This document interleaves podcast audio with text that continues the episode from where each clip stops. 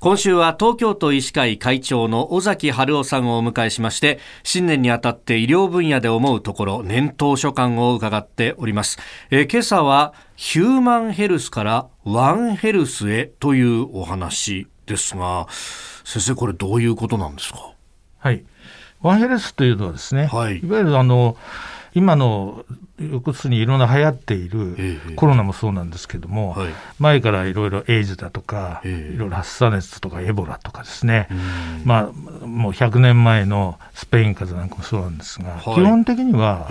動物が持ってたウイルスがあのやっぱり自然破壊などで、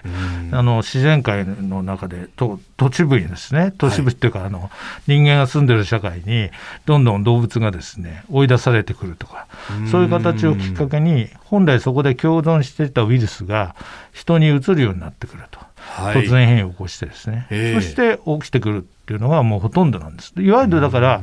人獣共通感染症って言いまして、はい、その動物に住んでいるウイルスが人間に移ってくるというケースが中国たくさんあるんです、実は。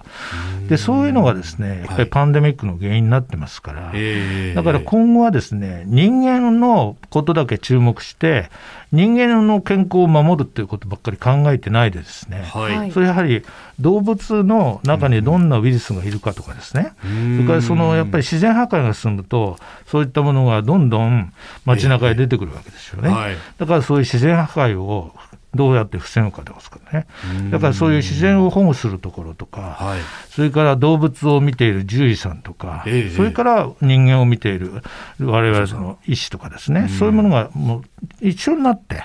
一つのワンヘルスという概念で、その健康問題をですね、考えていこうというのがワンヘルスっていう概念ですね。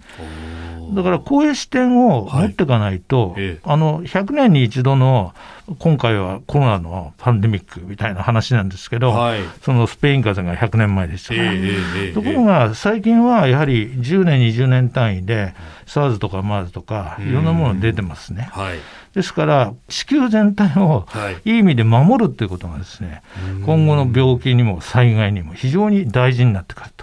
いうことで、こういうワンヘルスという考え方をぜひ持っていただきたいというふうに思ってるんです、ね、本当、いろんなものがつながってくる時代というか、そういうことなんですよね。でこれ、あのそれこそ、ね、ワクチン一つとってもそう考えるとこの獣医師さんとかとの連携だとか、うん、で創薬の部分とかも含めてこれそうやって、まあ、ある意味分野横断的にこうやっていくっていうことになると、これそれをこう横串をこうつなぐような存在みたいなものが必要になってきますか？例えば政治であるとか。そうですね、やはりあの政治あるいは厚生労働省とかがもっとその辺、はい確かにやられてるんですけども、あの皆さんでじゃあ、ワンヘルスっていう言葉聞いたことがありますって言うと、ほとんどの人は、いや、聞いたことがないな、だからまだまだそういう国もだから厚労省とかやろうとしてるんそですけども、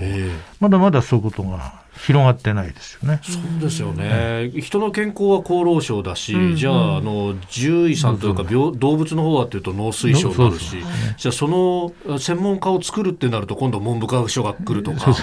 またここもね、たとわりなんで、だからそこはやっぱ横断的に考えていく、はい、そういう国がリードしていくね、組織があって、うん、そこにわれわれも協力していくっていうような体制がやっぱり望ましいわけですよね。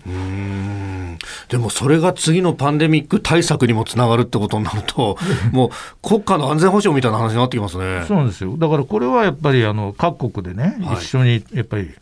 本当は WHO とかとかも中心になって取り組んでいくことだと思ってるんですか、ね、あ確かにね、あのその心理破壊だとか、あるいは地球温暖化っていうと、その CO2 減らすっていうところにフォーカス当たるけれども、それだけじゃない話なんですね。そうですね。うんかなりひあの広いところで考えていかないと。